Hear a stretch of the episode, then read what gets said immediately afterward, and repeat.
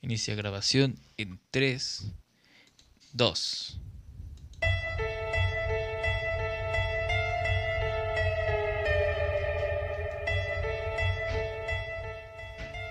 Muy buenas noches a todos, noches, días o tardes, dependiendo de donde me estés escuchando. Esto es un proyecto que me gusta llamar Proyecto Inframundo. Este es un podcast diferente a lo que has escuchado, ya que trata sobre misterio y casos que pueden ser perturbadores. El caso completo se encuentra solo aquí en Spotify. Puedes escuchar una parte en ciertos temas que no sean tan incorrectos. En YouTube, buscándolo como los podcasts de Fab. Pues vamos a seguir porque esto, esto empieza. Esta es una, una nueva sección que me gusta llamar Acabando con la infancia de... Todos recordamos a Alf, el mítico personaje de los años 80, nuestro amigo extraterrestre. Pero ¿cómo, ¿cómo te quedas si te digo que este personaje tuvo una historia bastante oscura? Y muchos de los sucesos no ocurrieron en vivo, sino detrás de cámaras. La oscura historia de Alf, la mítica serie de los 80. La mayoría de las historias comienzan de este mismo punto, ya que, en la noche en la que se grabó el último episodio de Alf, uno de los protagonistas, Max Wright, quien interpretaba al padre Willy Tanner, recordó una única toma de su última escena.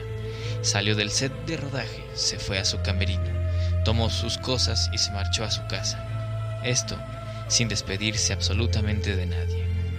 Fue una acción que resume perfectamente el detrás de las cámaras de una de las series más recordadas de los 80. Cosas como mal ambiente, odio, peleas, enfermedades y lucha de egos. Detrás de la aparente e inofensiva marioneta de Alf, un alienígena del planeta Melmac que aterrizó por sorpresa para conquistarnos con su simpatía. Lo cierto es que mucho, muchos creen que Alf fue un éxito, ya que fue, es recordada como una de las series más vistas, ya que en realidad apenas y alcanzó a colarse como en el ranking de las cuatro series más vistas. Y esto ocurriendo cuatro años después del estreno de E.T., con el fulgor por las, los seres extraterrestres al tope, era natural que Alf llegará a ser una de las series más vistas. Donde Alf sí llegó a funcionar fue en el resto del mundo, gracias a que en parte por aquel entonces la mayoría de, los países aún disponían con una o dos cadenas de televisión, Alf fue un boom en Europa, Alemania y España, donde la mayoría de los jóvenes de la época estaban tan enganchados a las aventuras de este peculiar ser. Pero detrás de cámaras, Alf era una marioneta con mucho carácter. Otra de las cosas que la mayoría de la gente suele confundir es pensar que Alf era una persona con un traje puesto. Eso es verdad. Eso únicamente en algunas escenas de la primera temporada, cuando el actor Michu Mesaros, quien tenía una quien sufría una especie de enanismo y solo medía 84 centímetros, se enfundaba el traje de Alf. En el resto de la serie era una marioneta similar a un guiñol, controlado por varios marionetistas. de las, una de las quejas más contundentes fue del actor Michu Mesaros, quien ya te había comentado, que daba vida a Alf en tomas completas, ya que era un traje bastante pesado y bastante lleno de pelo. Entonces, al trabajar varias horas debajo de las luces, que eran bastante potentes, era normal que el actor se desmayara y sufriera varias veces de deshidratación. Para llevar la serie, se construyó la casa de los Tanner sobre un escenario de metro y medio, justo al nivel de la casa, y estaba llena de trampillas por donde los marionetistas podrían salir para mover al muñeco.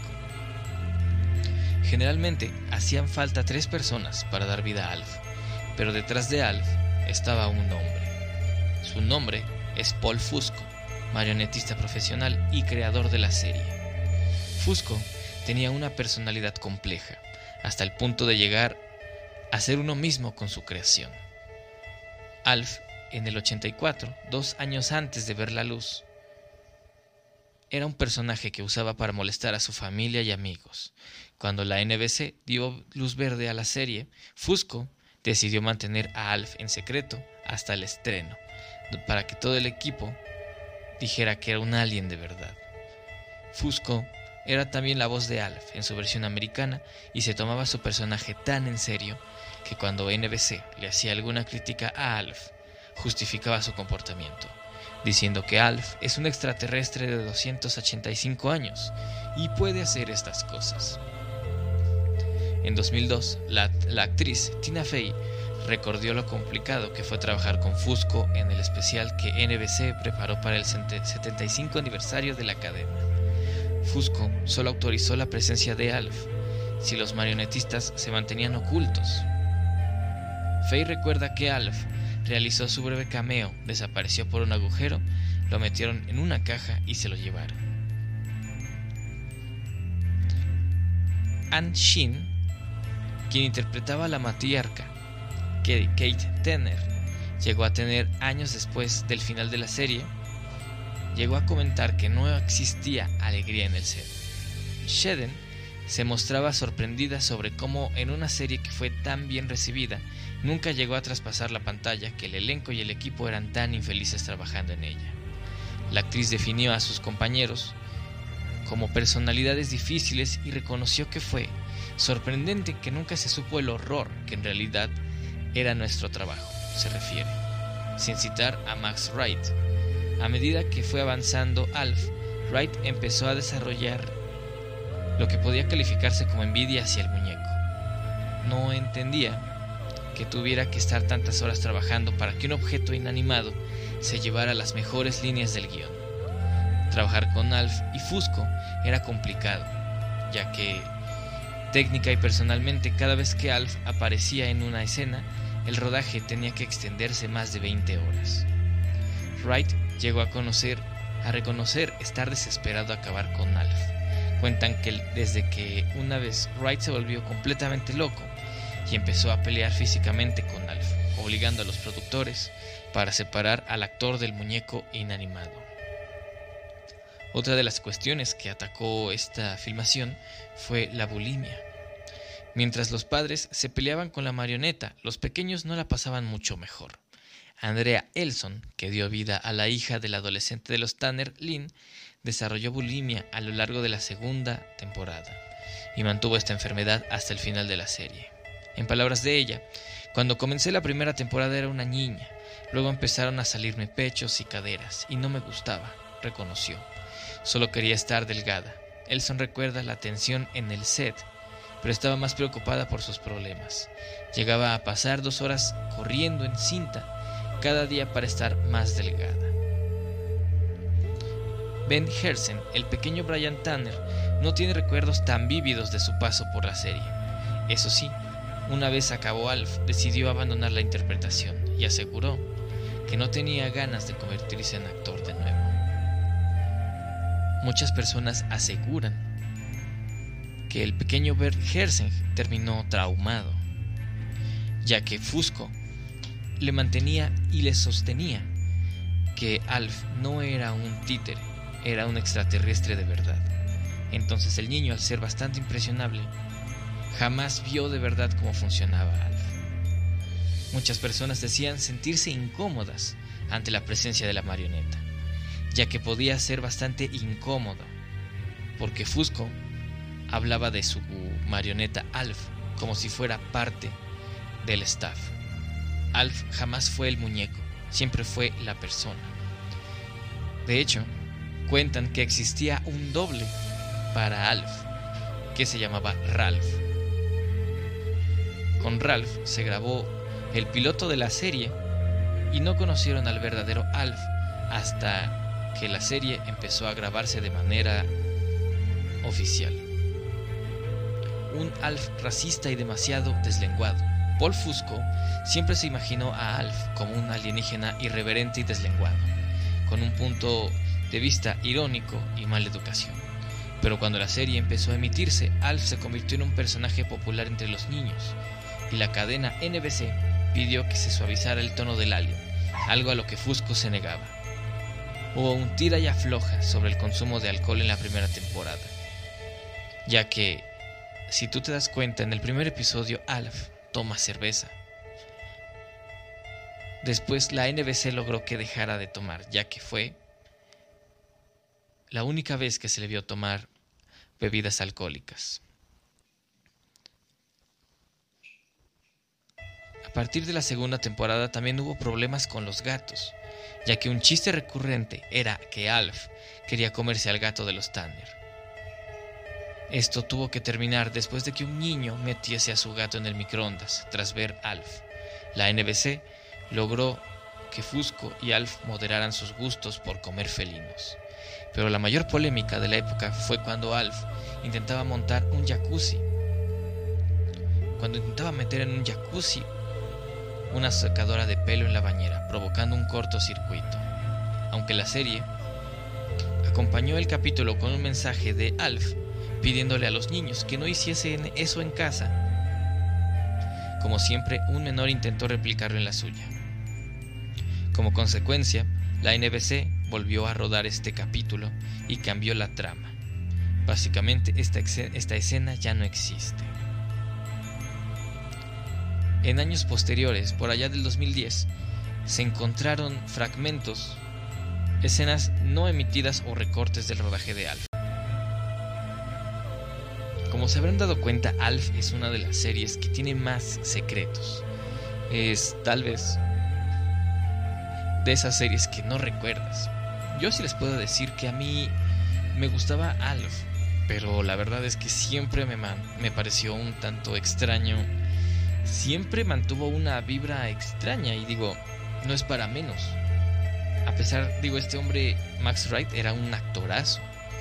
Porque siempre fue el padre bonachón. Todos quisimos que ese hombre fuera nuestro padre y ahora resulta que odiaba la serie.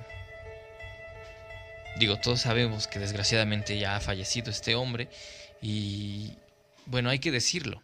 La realidad es que las fotos que supuestamente encontraron de él sosteniendo un encuentro sexual con otro hombre no eran, no eran verdaderas, eran falsas. Lo, lo, terminaron aceptando y desgraciadamente pues nada más quemó su carrera actoral de un modo tan horrible en la que ya no se pudo en la que ya no se pudo recuperar.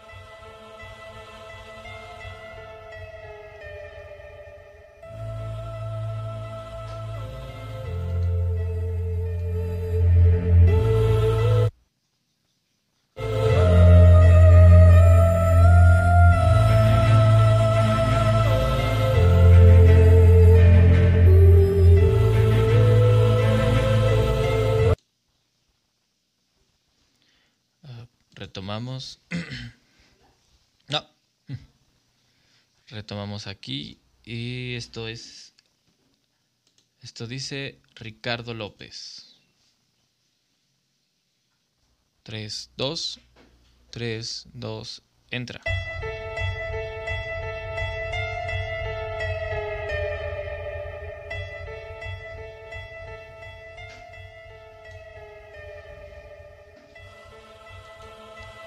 ¿Ustedes se han preguntado alguna vez lo que es estar obsesionado?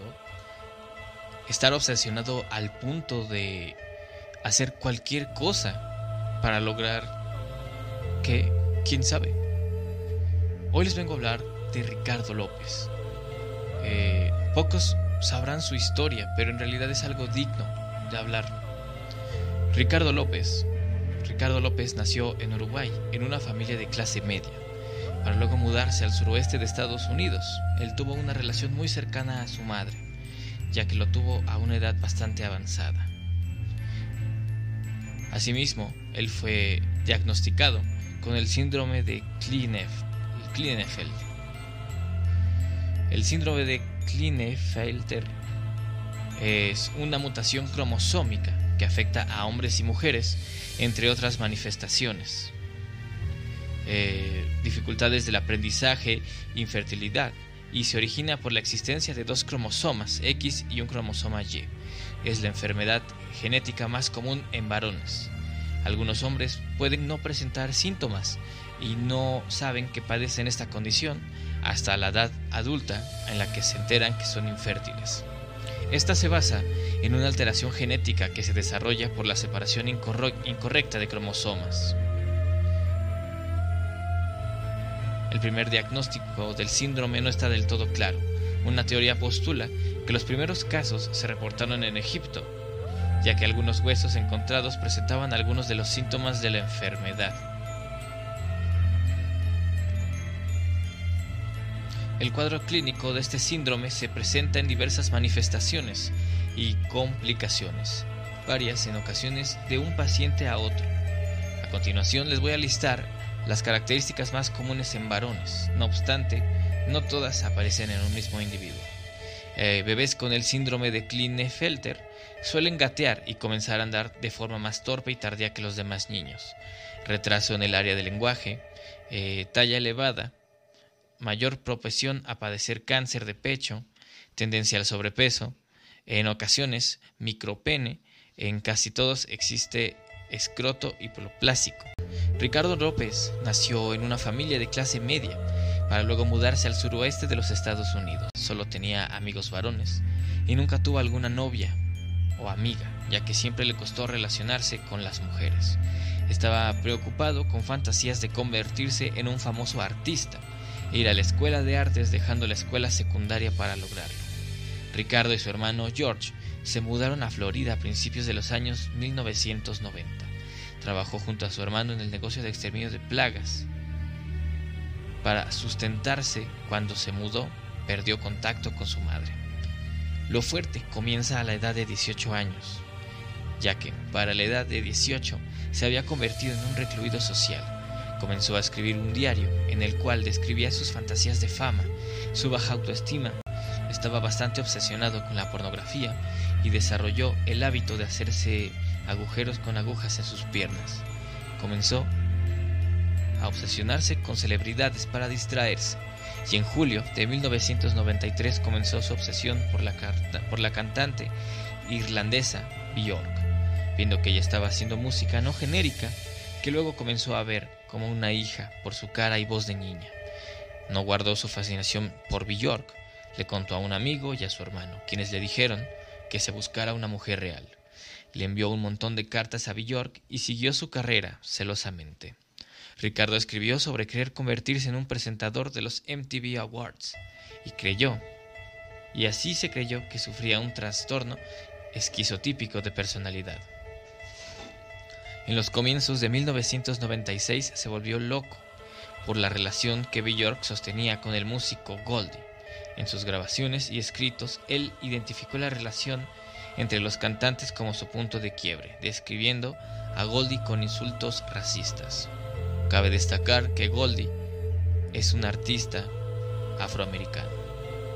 El 14 de enero de 1996, el día de su cumpleaños número 21, comenzó a hacer sus videos, donde él contaba su vida. Las grabaciones, con una duración de cerca de 18 horas, muestran a Ricardo desnudo, acomplejado de su cuerpo, la construcción de la bomba, diatribas sobre la relación entre Bjork y Goldie, mostrando su departamento, a lo que él mismo se refiere como una posible. Los videos dan testimonio de su descenso a la locura y su deterioro mental hasta la fecha cercana de su suicidio, y que termina con él afeitándose la cabeza y pintándola de rojo y verde, para luego suicidarse con un arma de fuego, después de haber enviado el dispositivo a la residencia de Bjork en Londres. El 12 de septiembre de 1996, Ricardo envió el dispositivo a la residencia de Bjork en Londres y filmó el último video de sus del último video de sus videos llamado The Last Day, o sea, el último día de Ricardo López. En el video se afeita su cabeza, se pinta la cara de rojo y verde y se suicida pegándose un tiro en el paladar con una pistola frente a un cartel que decía lo mejor de mí. Se asume que López quería que el cartel se ensuciara con su sangre y materia gris al dispararse, mientras se escuchaba la, canción I Remember You de Bjork. La cinta de video que seguía en la cámara cuando la policía llegó seguía filmando, cuando yacía en su piso inmóvil. Cabe destacar que Bjork terminó su relación con Goldie una semana después de que enviaran el dispositivo y se suicidara. Temprano, el 16 de septiembre, un trabajador de mantenimiento de Van Buren Plaza denunció un mal olor viniendo a través del cielo raso del apartamento que estaba debajo de él. Llamó al departamento de policía de Hollywood y la policía llegó. Hallaron el cuerpo en un proceso de descomposición. Las cintas de 8 milímetros son la documentación de un crimen, es material terrorista y bueno, son terribles para el FBI. El FBI, al ver las, las cintas, encontraron el plan que tenía sobre el libro bomba. Entonces, justo antes de que siquiera pudiera salir del país, fue encontrado.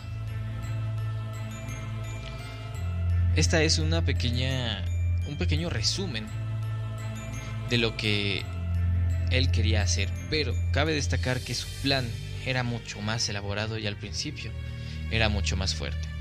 El plan original, el libro bomba, estaba disfrazado como un libro con el sello discográfico de Bjork. El dispositivo estaba planeado para rociar ácido sulfúrico al abrirlo, matando o desfigurando a quien lo abriera. López hizo, este plan bajo el lema de creer ser la persona que cambiara la vida de Bjork. Originalmente pensó en inyectar la bomba el virus del SIDA, pero lo abandonó por ser muy difícil. Más allá de los videos, Ricardo escribió 803 páginas de un diario que dejó sin terminar. Un análisis empírico de los escritos reveló otras revelaciones, otras preocupaciones por Ricardo. En las 803 páginas, López hizo 14 indirectas de referencia al homicidio, 34 al suicidio y se refirió 52 veces a otras celebridades y describió fuertes sentimientos de insuficiencia y baja autoestima pero por lejos a la que más refirió fue a Bjork. Esta es una de las historias más fuertes, pero si tuviéramos que llegar a una, a una conclusión, ¿cuál sería?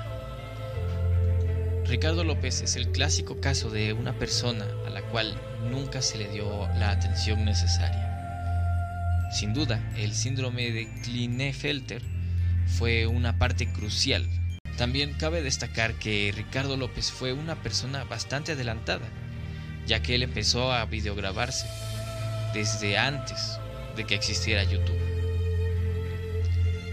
Un hecho morboso es que existe existen las 18 horas, desgraciadamente se subieron por completo a YouTube.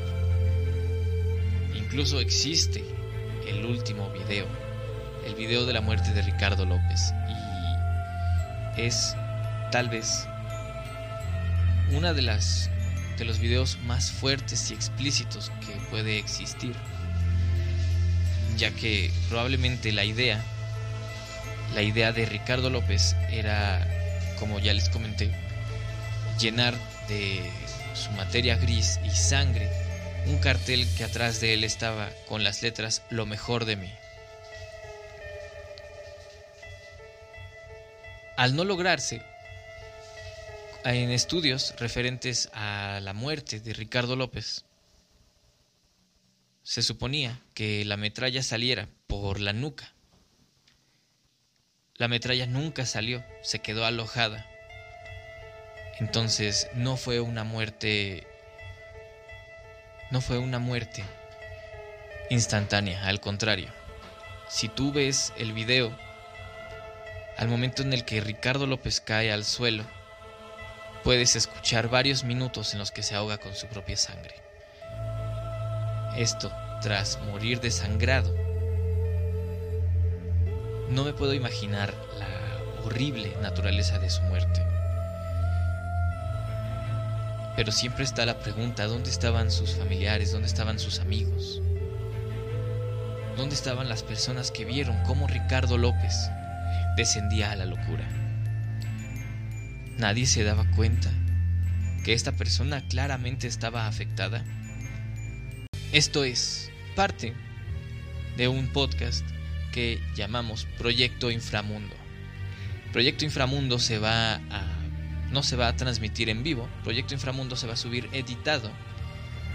Obviamente para evitar cualquier penalización por parte de YouTube y puedes escucharlo completamente y sin censura solo, solo por Spotify. Entonces no lo pienses más y te veo. Este es un podcast que se va a actualizar semanalmente. Temas muy fuertes y perturbadores que no son para cualquiera. Entonces, este es el proyecto Inframundo y aquí me despido.